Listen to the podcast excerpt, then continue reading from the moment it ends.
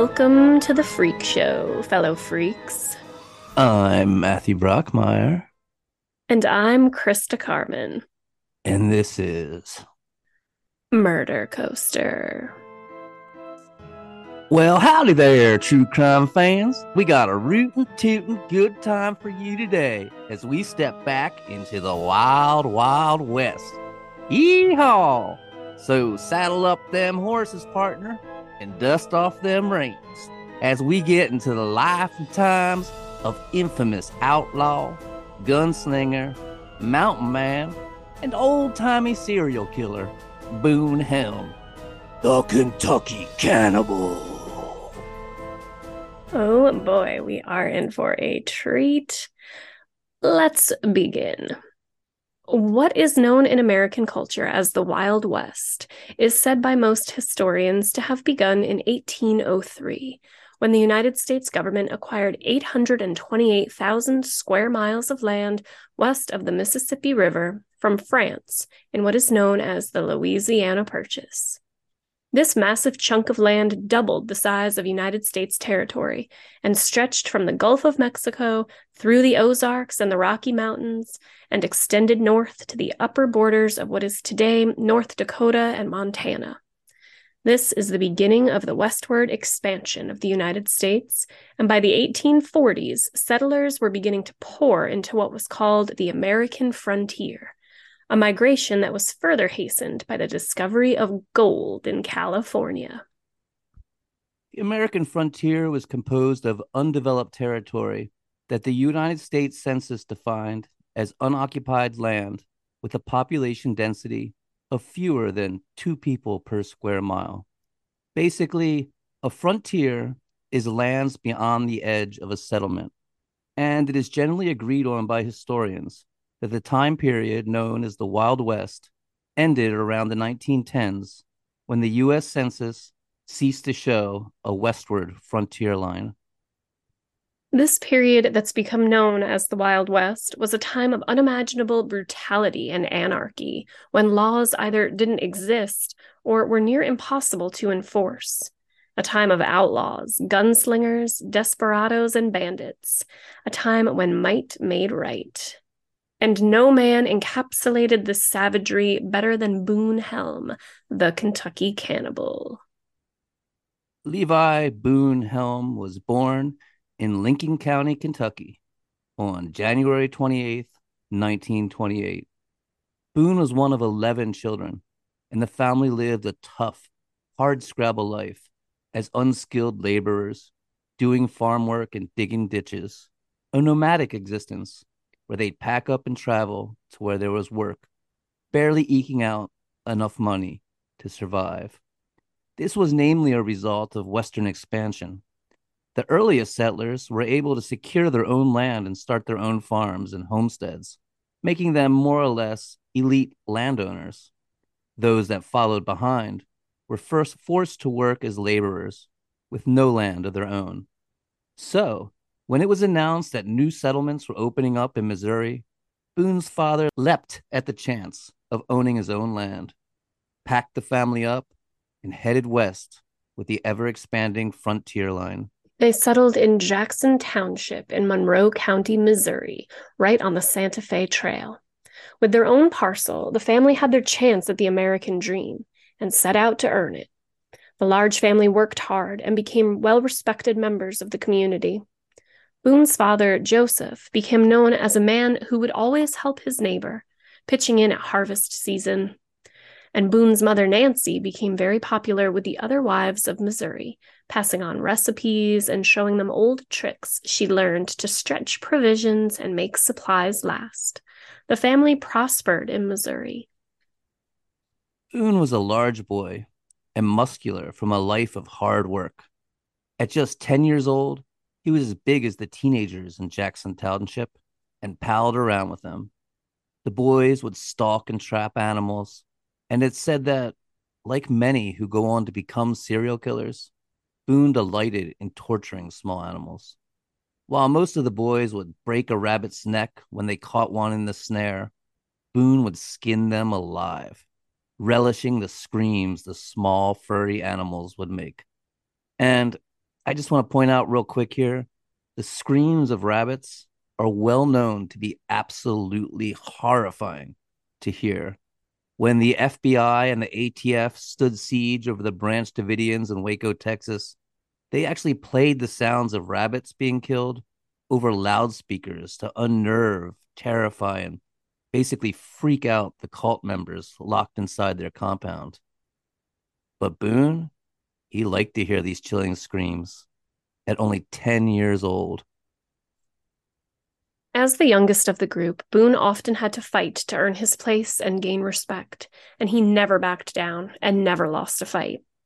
But while most of the fights would be short, simple affairs, a few punches to see who was the toughest, Boone would take it to another level. When an opponent fell, he'd go right down with them, swinging ferociously the whole way. Often he would have to be dragged off a boy for fear that he'd kill them, and often he'd then turn his fists onto the ones who had pulled him away. But eerily, they say there was a calmness to him during a fight, a cold and calculating demeanor. He wasn't emotional, wasn't filled with anger. He was methodical and efficient. By the time Boone was a teenager, he was boxing and wrestling grown men in exhibitions, relishing the attention and eager to prove himself the toughest man around, even if he was only in his teens. He practiced other feats to prove himself as well. He'd ride his horse at full gallop, then throw his bowie knife ahead where it would embed itself into the ground.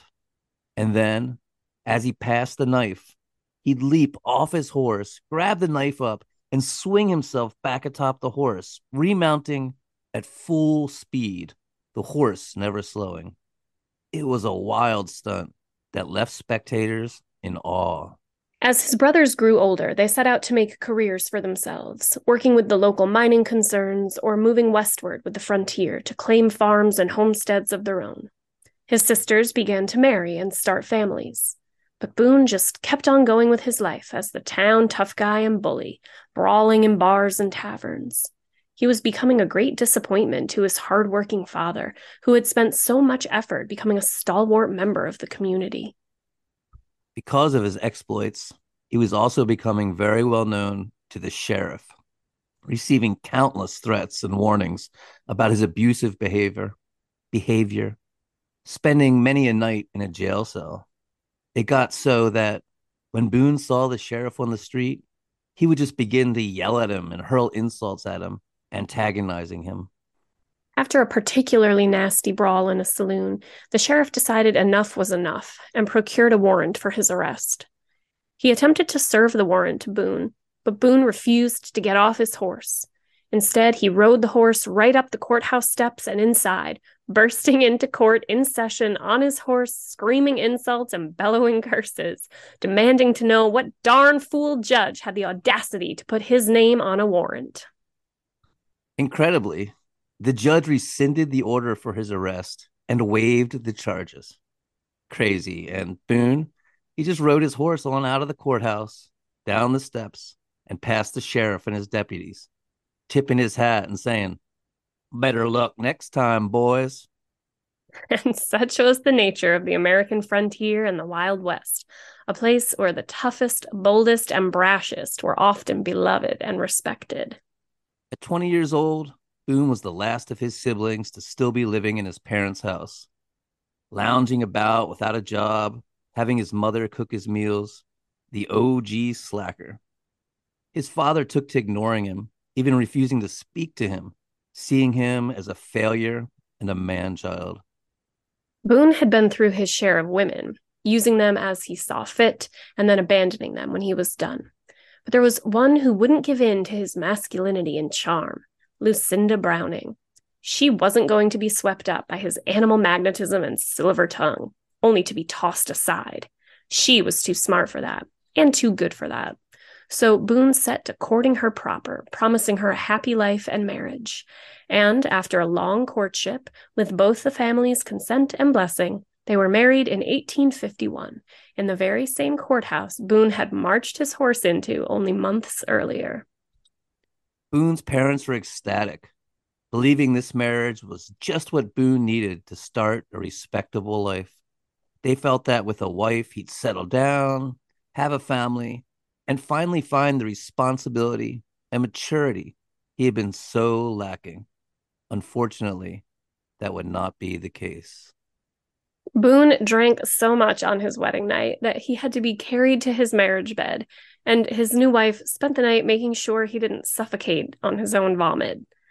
The marriage was an ugly affair. Now that Boone had secured his prey, he couldn't care less about putting on respectable airs and pretending to be a kind and caring person. That was all an act to get her where he wanted her. When he wanted to make love with his wife, there was no delicate play, no loving teasing, no romance. He'd simply grab her by the hair and drag her to bed, violently assaulting her and rolling away when he was done. Boone spent his days drinking and gambling in the saloon, and Lucinda had to rely on her parents for financial support. Boone beat her mercilessly for any infraction, perceived or otherwise and she often had black and blue eyes and a split lip when she went to town for supplies.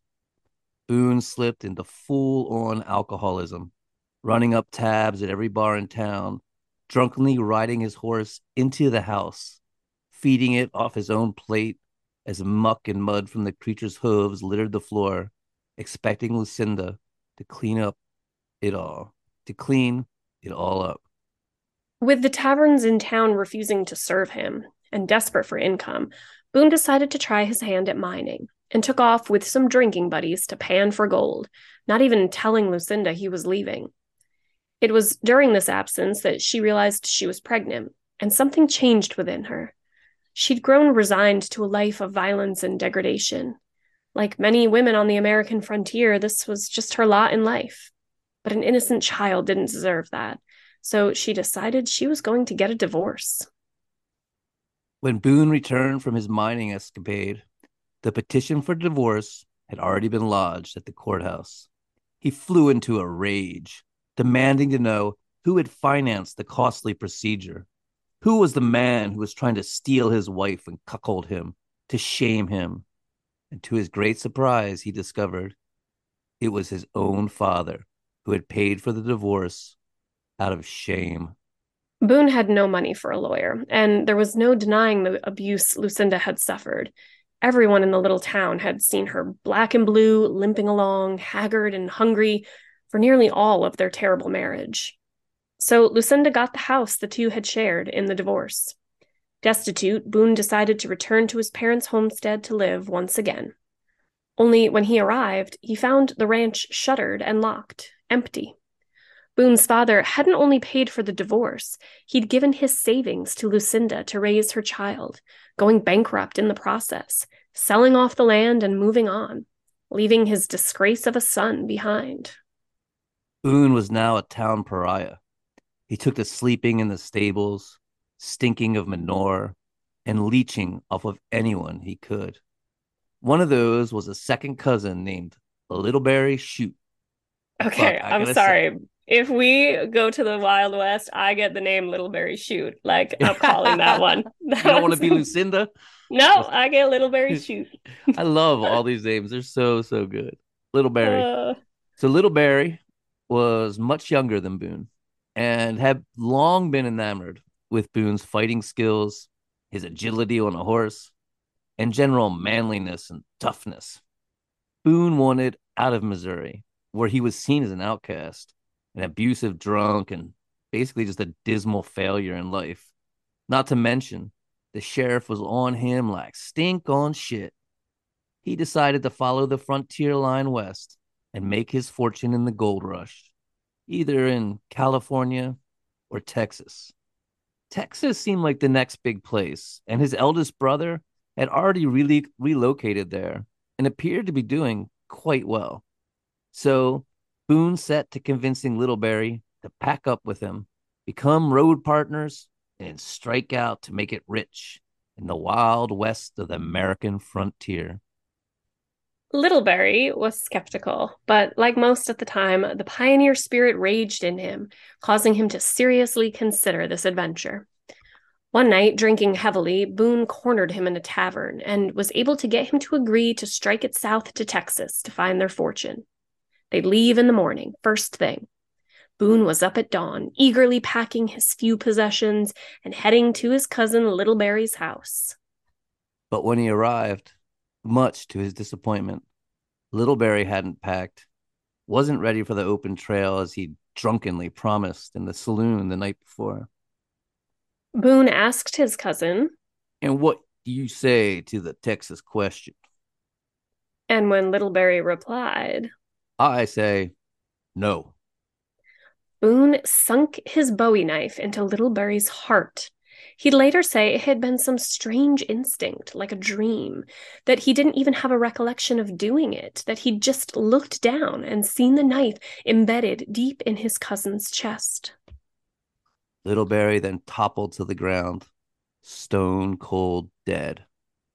Boone wiped the blood off his knife on a blanket, grabbed what little of worth he could from the house, and headed towards California, hoping the law would think it was a robbery, and that if they did suspect him, they'd think he was headed to Texas, as he'd been drunkenly telling everyone he was going to do. But the body was discovered just later that day, and the sheriff wasn't fooled. They knew right away it was Boone who'd done the dastardly deed. And his ruse of going to Texas didn't work either, as he left a clear trail in the direction of California, not Texas. A posse was formed and were soon hot on his trail. While Boone may have been the toughest man in town, he had no experience in the wilds, was not an adept traveler. He failed to bring adequate feed for his horse and had only a small amount of water for himself. Instead of hightailing it west, he was forced to zigzag in search of streams to fill his water skin and take long breaks in grasslands so his horse could feed. And within just a few short days, he was saddle sore and rubbed raw, forced to walk, leading his horse, who was growing thin and irritable. The posse were confused by Boone's trail. He was ambling about in circles, even crossing his own path at times. His weird, rambling path also went into Indian territory, which was sovereign native land with no laws.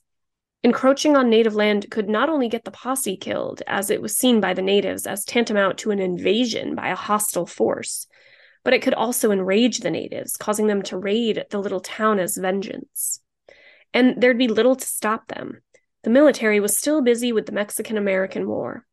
Even though the Treaty of Guadalupe Hidalgo had been signed by the Mexican government, troops were still amassed on the border and had no time to help quell troubles with the Native Americans. Boone's wanderings could be like kicking a deadly wasp's nest. But they did eventually find Boone. His horse was tied to a tree.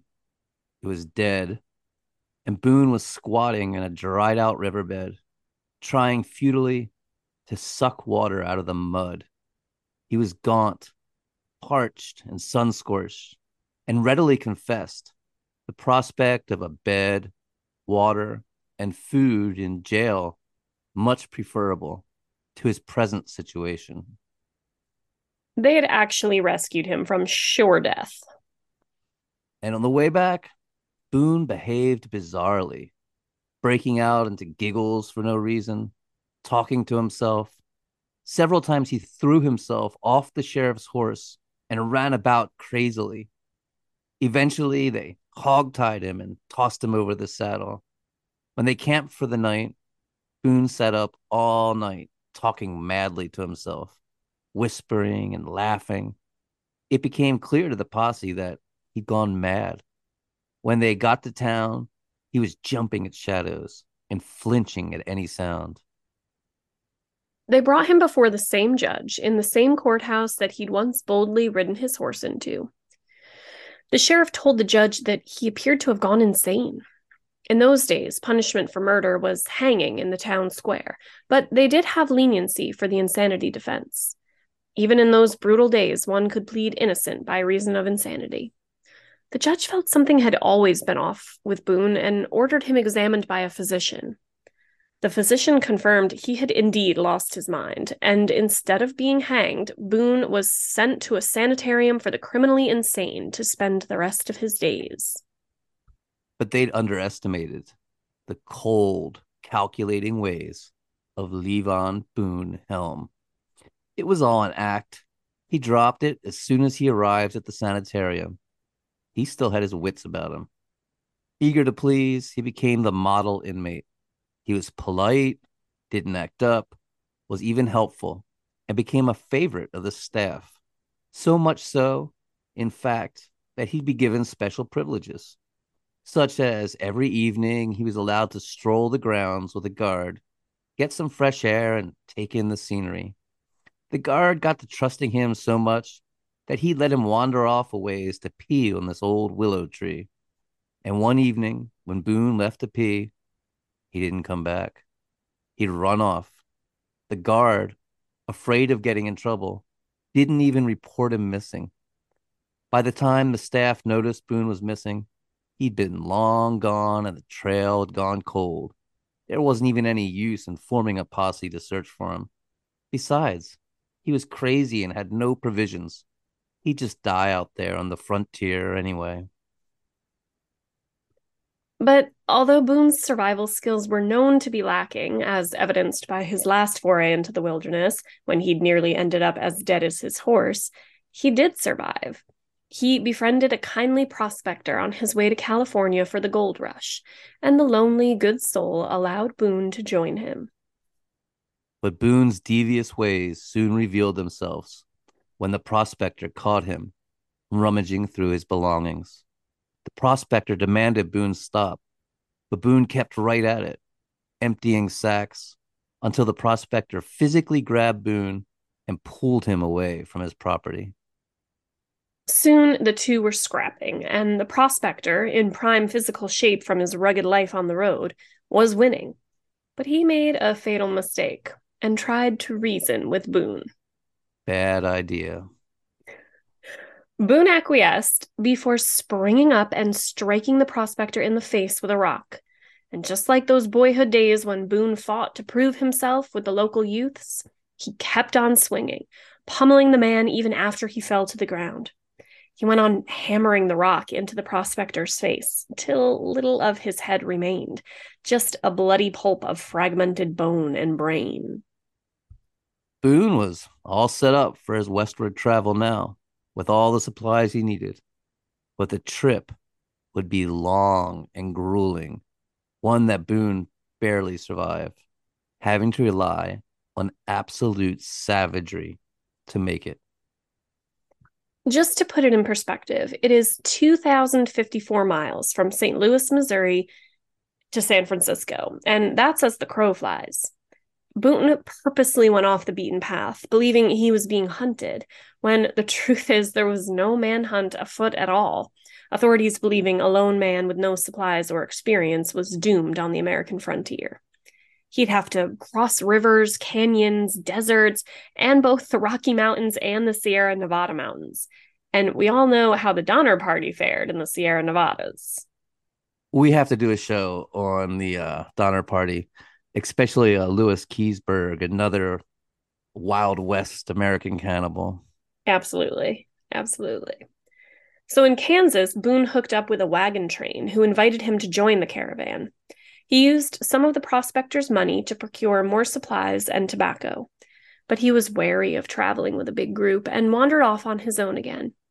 Those he encountered in large groups were lucky, when he'd discover a lone traveler, he made quick work of them, often shooting them from a distance before they even realized he was there. Boone trudged forward. As the weeks became months and the seasons passed, when he ran out of food, he butchered his donkey and ate that. But soon the donkey jerky ran out as well. Stumbling along, starving, on the edge of death, with not a scrap of food in sight, he came upon a lone hunter one night, sitting before a fire. Boone immediately shot the man, without so much as a wave or a howdy, stranger. He crept to the corpse, sitting beside the fire, racked with hunger pains and cramps, and set to work butchering the man. Using his bowie knife, he carved off a fillet of muscle and held it over the fire on his knife, drooling as the fat sizzled and the scent of roasting meat filled the night air. He ate and ate till he was bloated and feeling sick, then shut his eyes and let sleep take him. Revived, he set out again in the morning, moving westward deeper into the American frontier, dreaming of the promised land of California like so many settlers before him. But soon he was growing hungry yet again, and he cursed himself for leaving so much good meat behind. Next time, he wouldn't be so foolish. It must have been sheer luck that found him crossing the Sierra Nevadas at a good time. Because I can tell you, I lived in Lake Tahoe for years, and it can snow anytime. June, July, August, it, it can just start dumping out of nowhere. Oh my God, that's crazy. I did yeah. not know that. it's a shitty place to garden. yeah, I guess so.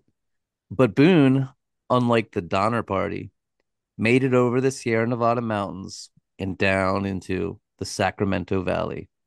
He'd actually made it across the entire American frontier through ruthlessness and savagery, cannibalism, and murder.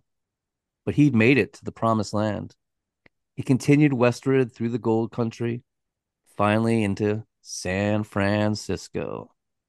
As luck would have it, and this guy has some kind of crazy luck. I mean, he should have been hanged for murder years ago at this point. Boone ran into some distant cousins in San Francisco. Somehow, news hadn't reached the coast yet of how he'd murdered another cousin in cold blood and escaped a sanitarium for the violently insane.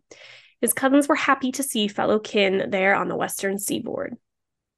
These cousins, John and William Johnson, were no angels themselves. They'd been in gunfights and duels, both had killed men. But such was life on the American frontier. It was the Wild West, and only the violent and deadly survived.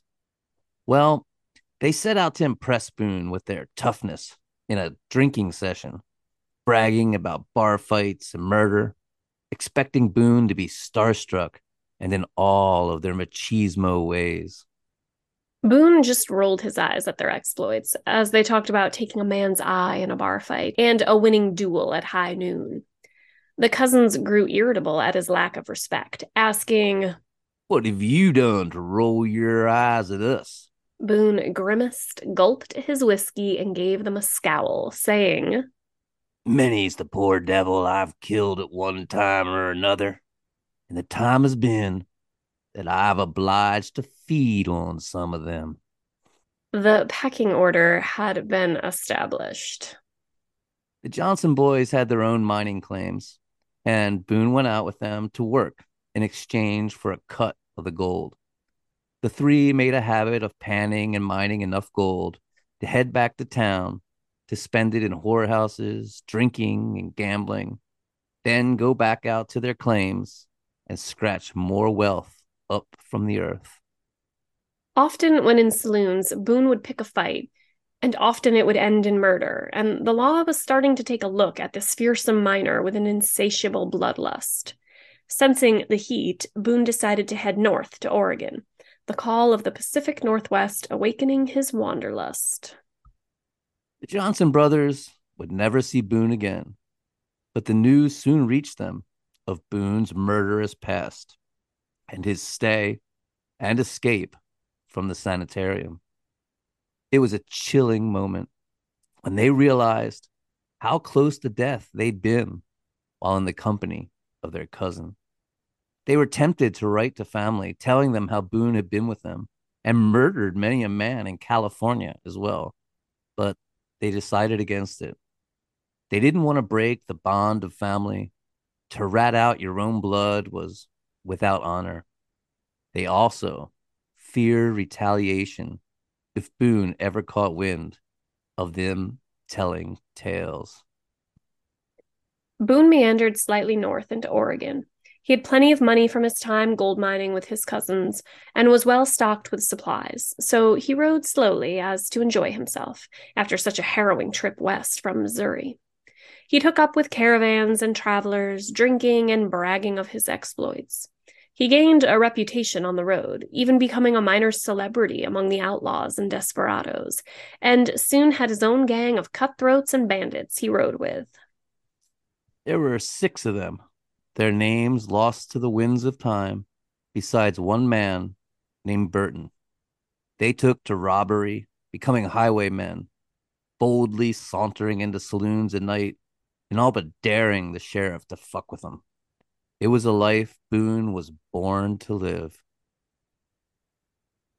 But one sheriff did take an interest, making an investigation of the murders and robberies the six outlaws were accused of. Gathering enough evidence to draw up a warrant and forming a posse to gather the cutthroats up.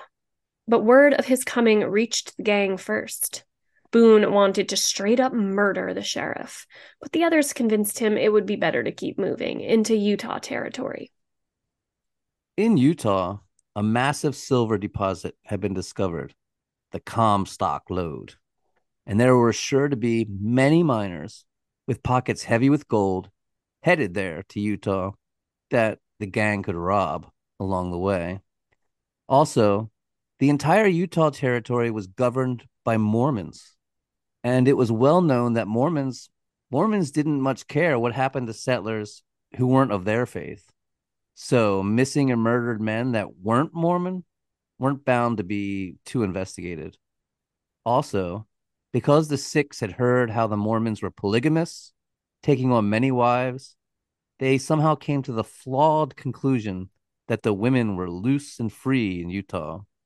So they saw the Utah territories as a violent playground of sex and murder without consequences. So in October of 1859, the gang headed east toward the Utah territories, just as winter was beginning to descend, crossing the Grande Ronde River and passing beyond territory where the sheriffs of Oregon had jurisdiction. They headed to the Snake River, making good time, even though they were overloaded with supplies. But when they began to cross the Snake River, they were attacked by a group of Maidu Indians. Bullets began to rain down peppering the water about them. Maidu were known as diggers back then because they built their dwellings into hillsides, and also because they ate so many tubers. This was their land, their territory, and they had every right to defend it. Boone and his gang of outlaws knew there was no trying to reason or hold peace talks. They were trespassing. The only thing they could do was haul ass and hope to escape. So they whipped their horses onward, firing their pistols haphazardly over their shoulders as they rode in hopes of a lucky shot. And a lucky shot they got. This guy, he is nothing if not lucky, I tell you. It's crazy. The Maidu's leader's horse was struck and collapsed dead. And the other Maidus stopped their pursuit to help their fallen leader. And Boone and his gang made it away man, if I had like more time and research, I would. It, serial killers have so much luck. It's it's got to be that whole theory I have that like if you just have the balls to do something and you do it, you you could I just you could probably get away with so much more than you think you can in this life because it's just that manifestation of belief that you're going to get away with it and they these guys do it. It's like crazy to me. Anyway, they rode hard until it was too dark to see, then made camp. Although they thought themselves safe, Boone insisted they post sentries. They camped by the river and a cliff wall, setting guards on either side to wake the rest if there was an attack. Boone awoke in the morning, never having been awakened for his turn at sentry duty. As he wandered out into the dawn, he saw why. One of the night watchmen lay with his throat slit. A Maidu had crept to their camp in the night, murdered him, and stole his horse. It was miraculous Boone and the others hadn't been killed as well. While cold, cruel, and cunning, the outlaws were no match for the Maidu who crept through their land like ghosts. Realizing if they took the main path, the Maidu were bound to find them and pick them off one by one, they took to the hills on a long, rambling route designed to throw the natives off their trail. The ploy worked. They lost their pursuers, but they were not in the clear. Mother Nature had other plans for them. A snow fell, making it impossible to scout landmarks. They began wandering aimlessly, often in circles. The snow did not let up, and soon they were in the midst of a blizzard when luck again found them as they stumbled into Soda Springs. They weren't quite as lucky as they thought this time. The settlers of Soda Springs, sensing a deadly winter, had abandoned the settlement. But the six outlaws holed up in a cabin and waited out the storm. Boone was itchy and kept his pack ready for a quick departure, going out every day to check on the weather and conditions. This wasn't his first rodeo, and he was ready to abandon the others if need be. The men soon ran out of provisions and began to eat the horses' oats. When that too ran out, Boone butchered a horse for them to eat, then another and another until all the horses had been consumed. They then skinned the animals and made snowshoes from their hide. When the horse meat began to dwindle, Boone announced he was heading out. There was no use staying there and facing sure starvation. The others reluctantly agreed, and the men started out into the blizzard, homemade snowshoes strapped to their feet, hoping to make it to Fort Hall. Boone soon outflanked them, his unwavering determination and savage endurance hastening his stride, seeing the others as dead weight. Only one man kept up with him, the one known as Burton. They left the others behind and marched onward, creating a bond of survival between the two men. They trudged forward together, eating handfuls of snow rather than breaking ice to find fresh water, chewing leathery horse jerky as they journeyed, traveling through the night, not daring stop for rest, knowing any pause would allow the deadly cold to seep into their bones. But Burton couldn't keep up. Just shy of Fort Hall, he collapsed in a copse of trees. But Boone made it, striding into Fort Hall to find it abandoned. Just like Soda Springs, the settlers had left, thinking to fare the winter better in a large town. There was plenty of firewood, but they hadn't left a scrap of food behind. As Burton lay dying in the snow, a miracle happened. Boone had come back for his friend, lifting him up from the cold ground and carrying him into a cabin, sitting him beside a roaring fire. Gratitude overwhelmed him. His partner in crime had saved him from sure death. But his contentment and gratitude were short lived, for soon Boone was kneeling above him with his bowie knife in his hand. And it was then that all the tales Boone had told of having to resort to cannibalism came flooding back into Burton's mind. Boone set to work hacking off Burton's leg. He was a crude butcher, digging into the meat of his thigh, sawing back and forth until he reached the femur bone. Burton put up a struggle, tried to fight back, punched and screamed and kicked, but he was no match for the savagery of Boone. When Boone had his large bowie knife positioned above the femur, he used his boot to pound on it until it eventually snapped the bone and Burton's leg came free of his body. Boone then used his belt as a tourniquet on the stump, squelching the bleeding, and soon the scent of roasting meat filled the room as Burton slipped into shock and passed out cold. When Burton eventually stirred back to consciousness, he was surprised to see Boone amiable and talkative, chatting amicably. He even offered Burton his plate, telling the man to eat some of the roasted meat. To eat his own leg. Burton was disgusted beyond belief. The idea made him sick, but he was so very, very hungry and eventually gave in, consuming his own flesh to survive. Boone knew if he had just plain killed Burton, the meat would soon go rotten and foul. And if he attempted to preserve the meat in the snow outside, animals would find it and either consume it or ruin it. The best bet was just to keep Burton alive and healthy so he could feed off him slowly as needed, piece by piece. As in Soda Springs, Boone was itchy to get traveling, and every day would wander out to judge the weather and conditions, see the prevailing winds, the clouds, hoping for a let up. On one of these excursions, he left his revolver on the table. Burton saw it and saw his chance as well. Enduring excruciating pain, he managed to ease himself up and slowly wiggle himself across the floor. It was an incredibly painful ordeal. Any minor bump to his stump sent his vision blurry, and he fought to keep his consciousness. Eventually, Burton managed to reach the revolver. He broke it open and looked to see only a single bullet in the cylinder. Unlike a rifle, revolvers at this time, with their stubby barrels, were notoriously inaccurate.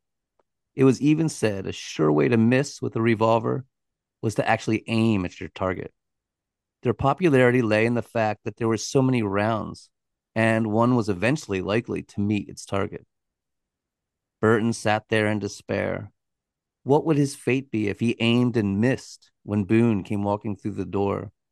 What type of revenge would this bloodthirsty cannibal enact? Burton saw but one choice in his predicament and steeling his nerves, he did what he had to do lifted the gun to his temple and squeezed the trigger. Boone returned from his outing, elated. The storm had ceased, the sky was clear, but his happiness with the weather changed to anger when he entered the cabin. Boone was livid to find Burton dead. The meat would surely rot now. So he preserved the meat he'd cut from Burton's leg the best he could, packaged it securely, then hacked off his other leg, wrapped it in one of his red flannel shirts, strapped it across his shoulders, and set off towards Salt Lake City. He regretted not being able to take all the meat he was leaving behind, the arms and torso. He could only carry so much weight. Boone struggled onward through the winter, but soon the leg meat of Burton was gone and he was surviving on small game he trapped in snares, catching rabbits as he'd done as a child. But game was rare in the dead of winter, and as his strength began to dwindle and the cold set into his bones, he came across an encampment of Shoshone the Shoshone were not known to be friendly to white settlers. Just a year earlier, they'd joined their allies, the Ute, in a war with Mormon settlers, the long and very bloody Walker War. Trade had just resumed, but it was an organized and formal affair with set regulations.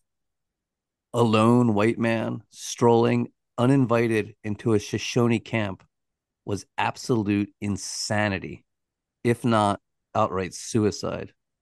But Boone, he just walked right in and silently sat down before their fire. Many Native American tribes consider the insane to be touched by the spirit world. The Shoshone were a very spiritual people who believed in a spirit world which could be accessed through dreams and visions. Mental health was seen to be deeply intertwined with this spirit world, and to be violent towards one who was touched was strictly forbidden. Believing Boone to be touched, not only did they not kill him for trespassing on their land, they permitted him to stay and even fed him and gave him a blanket. But that's not to say they were happy about having this crazy white guy in their camp. And when a merchant and trader from Salt Lake City by the name of John W. Powell came to buy furs off the tribe, they eagerly handed Boone off to them. Powell charged them a few extra furs to take the touched Boone off their hands. Powell was kind to Boone, feeding him, even giving him whiskey, hoping it might get him talking. But Boone was tight lipped and said nothing, though by his blood streaked clothes and rotting horsehide shoes, Powell knew he must have had quite a story to tell. Eventually, the two reached Salt Lake City, where Boone wandered away without even a thank you. When the Mormons, or Latter day Saints, settled in Salt Lake City in 1847 after a long journey of being persecuted, ostracized, arrested, and even having their leader, Joseph Smith, murdered. No one really cared. Utah was considered a savage wasteland. So there they were free to practice their religion, which was polygamous at the time. it being believed a man needed at least three wives to enter the kingdom of heaven. But when silver was discovered in Utah, everything changed, and their claim to the state became contested. The last thing the federal government wanted was this strange religious sect to become an economic powerhouse. So it was agreed the Comstock lode would be treated as gold had been in California and oil was in Texas. Stakes would be sold off and the wealth would be distributed across the country. Suddenly, thousands were descending on Utah, and these miners were a hard drinking, gambling lot, unlike the chaste and sober, hard working Mormons. Tensions were high all around. When Boone arrived in Salt Lake City, he, like always, immediately got into a bar fight. But instead of being thrown into jail, he was secreted away to a Mormon basement where he was given a warm bed and plenty of food. The Mormon leadership had a plan. They had a ruthless and cold blooded killer on their hands, and they planned to use him to their advantage. There were two miners in town who had established themselves as the meanest and toughest sons of bitches in Utah, and they were taking over the town with their ruthlessness. So the Mormon leadership decided to use Boone as an assassin to take them out. Boone had no problem with that. He thoroughly enjoyed killing and set right at it, murdering both men in cold blood right in the street.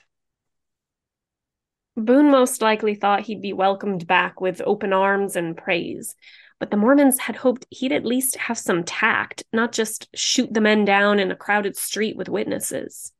So they paid him a few bucks for his trouble and ran him out of town under threat of arrest. Boone was back in the wilderness yet again.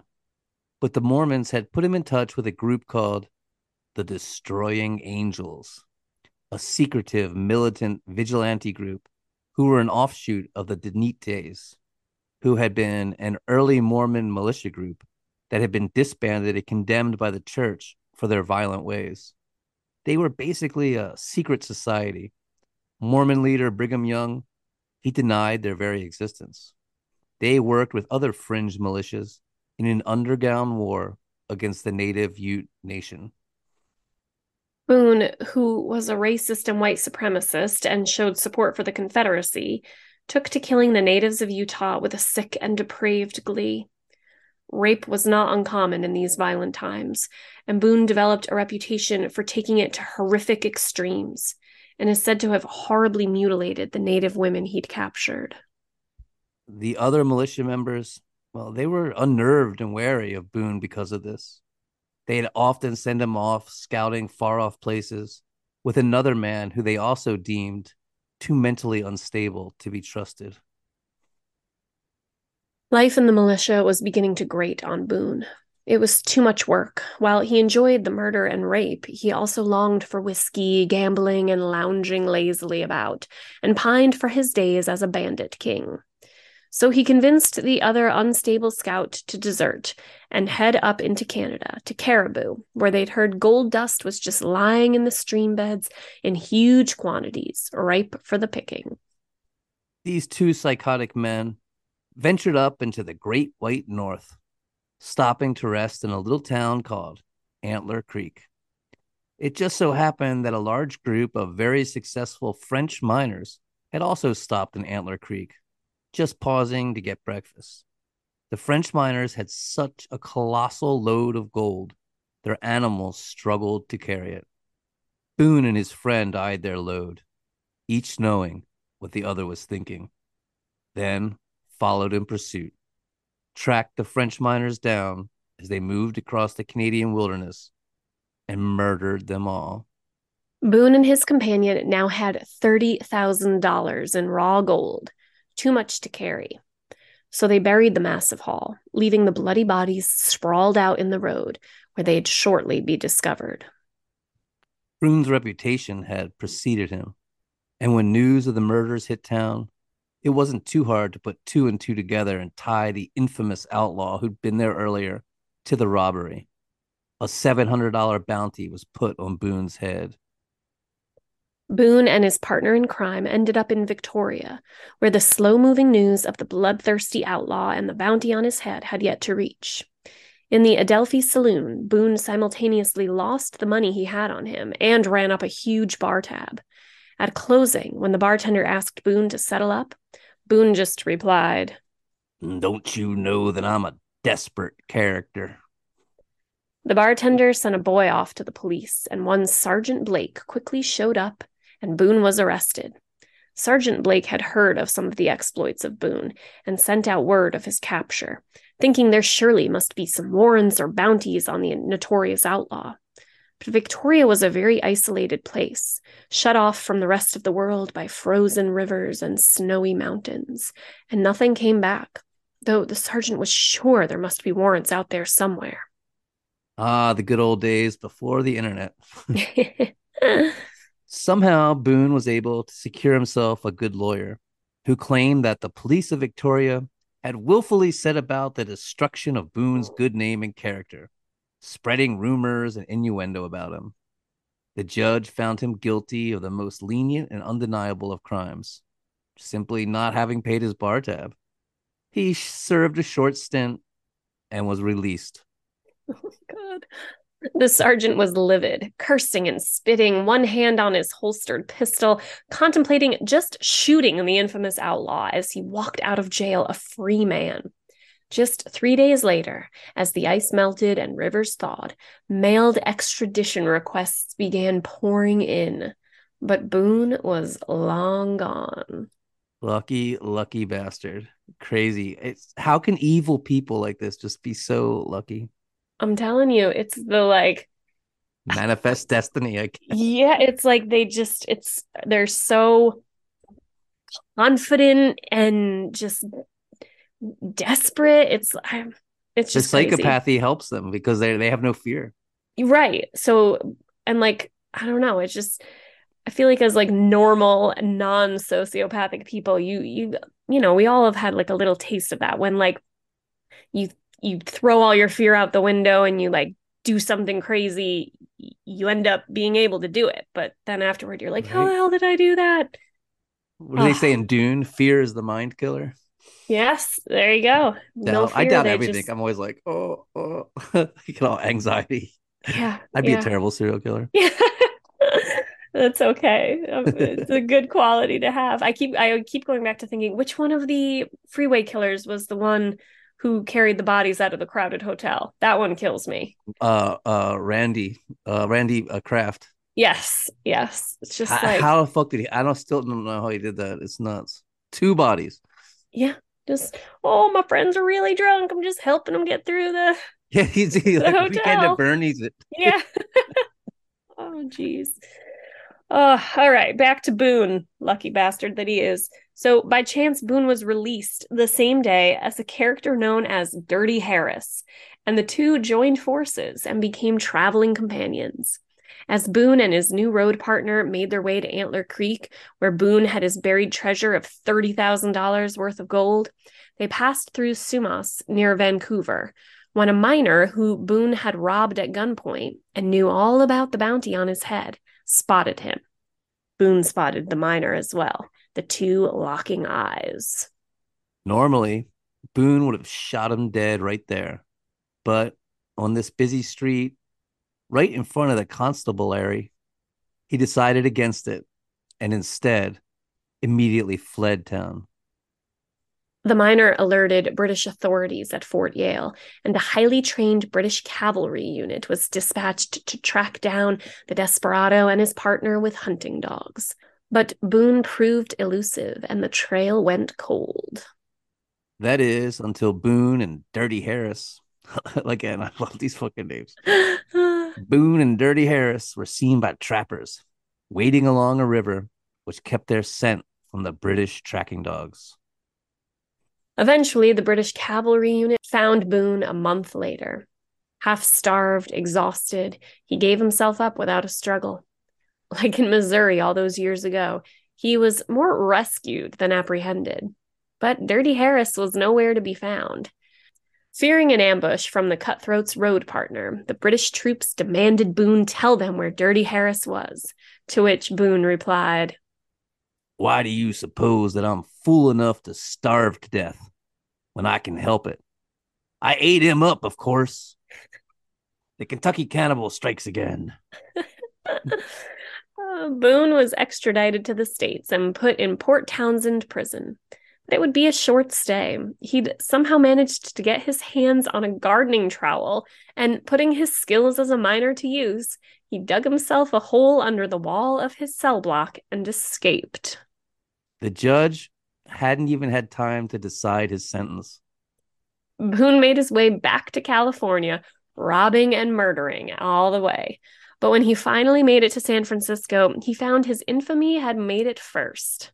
Wanted posters were plastered everywhere for the murdering prison escapee. Boone reverted to his old habit of sleeping in the stables of farmers in the surrounding hills of the Bay Area, where he was discovered by a rancher. But the rancher was a kindly man who had a soft spot in his heart for outlaws and took him in. The two would spend their nights drinking whiskey and playing cards, the lonely rancher happy to have some company.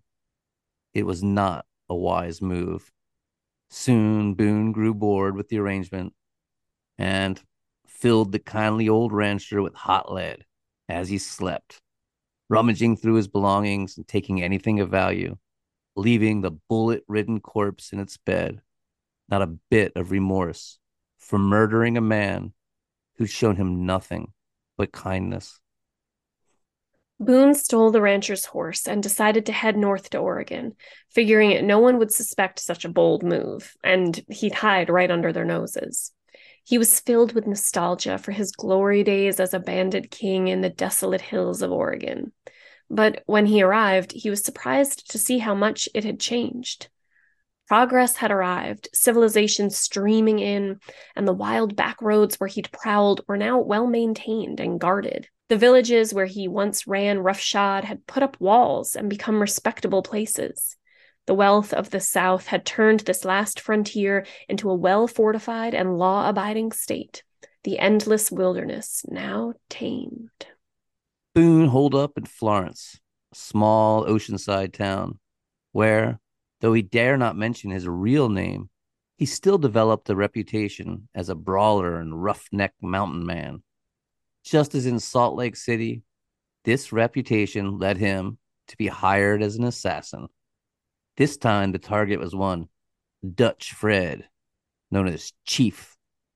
Chief ruled the town of Florence like a mafioso, demanding kickbacks and a taste of any illicit profits. Once hired, Boone made quick work of him, shooting him dead right there in the saloon where Dutch held court. Boone hightailed it out of there, heading back to Canada, but was waylaid by bounty hunters at the border and hauled back to Florence, where he was locked up in jail. It was assumed he'd easily be found guilty of murder. He'd shot Dutch Fred in cold blood in a crowded saloon. But that wasn't to be the case. Not a single witness would testify. Everyone denied having seen anything. Was it fear of the fearsome outlaw, you may ask? No, no, it was not. The cunning Boone had been writing letters to his older brother in Texas, keeping up a correspondence. This is the same brother he'd been planning to visit all those long years ago in Missouri. His brother, who now went by the name Old Tex, was an incredibly successful businessman and quite wealthy. Boone had begged his big brother to help him, and having sympathy for his kin, Old Tex had bribed each and every witness. With no one to testify, Boone was acquitted and went free. Can you believe that shit, man? This guy is slippery as an eel. Not only was Boone a free man, all bounties on his head had been rescinded after his arrest. Fuck now, man. So, uh, looking for something new, he headed up into Montana territory, chasing the horizon, killing and looting as he went. Montana was rumored to be a lawless, violent place. And of course, that suited Boone quite well. Territorial law hadn't reached the Montana territory yet, so the only law enforcement there were just small town sheriffs who Boone didn't see as a threat. But Boone was in for a surprise. Crime there was very organized and run by an outfit known as the Innocents. The Innocents Gang were headquartered in Rattlesnake Ranch outside Virginia City and operated a sophisticated criminal enterprise with members in mining settlements that passed on information about gold shipments. They communicated in secret code known only to them, even tying special knots in their neckties to let other members know their affiliation. Boone's presence was soon known to them, and they swooped up on him, saying he had to have permission to work his crimes in their territory. They told him he'd have to be interviewed by their boss and to meet at the Bannock Saloon House in Virginia City that night. Boone went to the saloon, a little disconcerted to see the sheriff there, sitting only a few tables away.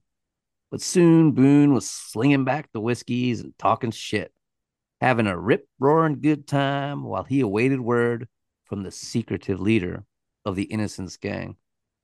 But the leader never showed up to interview him and before he knew it, Boone was drinking with the sheriff, sharing crazy stories of his life on the road. After last call, as the patrons spilled out into the night, the sheriff turned to Boone and revealed that in fact it was he who was the leader of the Innocents gang, and Boone was welcome to join. Boone took to life in the Innocents gang like a complete natural lounging about the Rattlesnake Ranch drinking whiskey until he was called on to go ambush some miner laden down with gold. Boone relished the work in good times, developing a fierce reputation and becoming known as the gang's enforcer. But in 1863, the miners in Montana formed their own gang, the Vigilance Committee of Alder Gulch. Basically, there was no real law in the Montana Territory, so the Vigilance Committee had as much rights and jurisdiction as the sheriff. They began to investigate, extract names, and one by one, members of the Innocents Gang began disappearing. Eventually, it was revealed to them that the leader was, in fact, the sheriff. The sheriff was ambushed and thrown into his own jail cell. Then the rest of the innocents were rounded up as well. Boone was at the saloon, belly up at the bar when they came to take him. Two men squeezed up on either side of them, then quickly locked arms with him while a third came up behind and shoved the barrel of a gun into his back. Smart men. They weren't taking any chances with this bloodthirsty killer. A gallows was erected in the town center, and 3,000 people showed up to see the execution of the Innocents Gang members. The first to be hanged was Three Fingered Jack. A noose was put around his neck and he was stood on a box. The rope was purposefully short so that when the box was kicked out from under him, his neck didn't snap and kill him instantly. Instead, he swung, kicking and squirming, his face growing purple as he slowly strangled to death. Boone shouted out, Kick away, old fella. It's my turn next. I'll be in hell with you in a minute. oh, this guy's too much. but when the executioners turned their attention to Boone, he had another thing coming for them. He screamed, Every man for his principles. Hurrah for Jeff Davis. Let her rip. And leapt off the box with enough force that his neck was snapped. His corpse slammed into the executioner, knocking him over, then knocked fellow gang member Zachary off his perch beside him, sending him to his death as well. In death as in life, Levi Boone Helm brought a wave of destruction and mayhem down about him. Too much. Boone Helm was buried at Boot Hill Cemetery, where his grave can still be viewed this day. And I got it's a really spooky looking gravestone. I'll put a picture of it up on the Instagram. Nice. And yeah, it's really cool. And for those who don't know, When he said hurrah for Jeff Davis, he was talking about Jefferson Davis, president of the Confederacy. So he also died as a white supremacist asshole as well. Damn. And there you have it, fellow freaks and dear listeners. The lifetimes and death of the infamous Wild West outlaw and despicable serial killer Levi Boone Helm, the Kentucky Cannibal. Thanks so much for listening, and be sure to tune in next week for more wild tales here on Murder Coaster. And hey, we want to hear from you. Have a case you think we should cover? Did we get something wrong? Or do you just want to say hi? Email us at murdercoasterpodcast at gmail.com. That's murdercoasterpodcast at gmail.com. Don't be a stranger, partner. Yeehaw!